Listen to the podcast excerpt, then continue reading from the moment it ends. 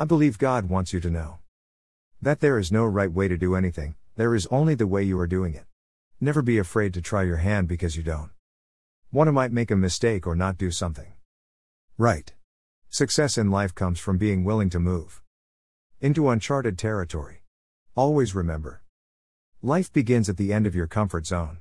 You will not have to think but a second to know exactly why you received this message today.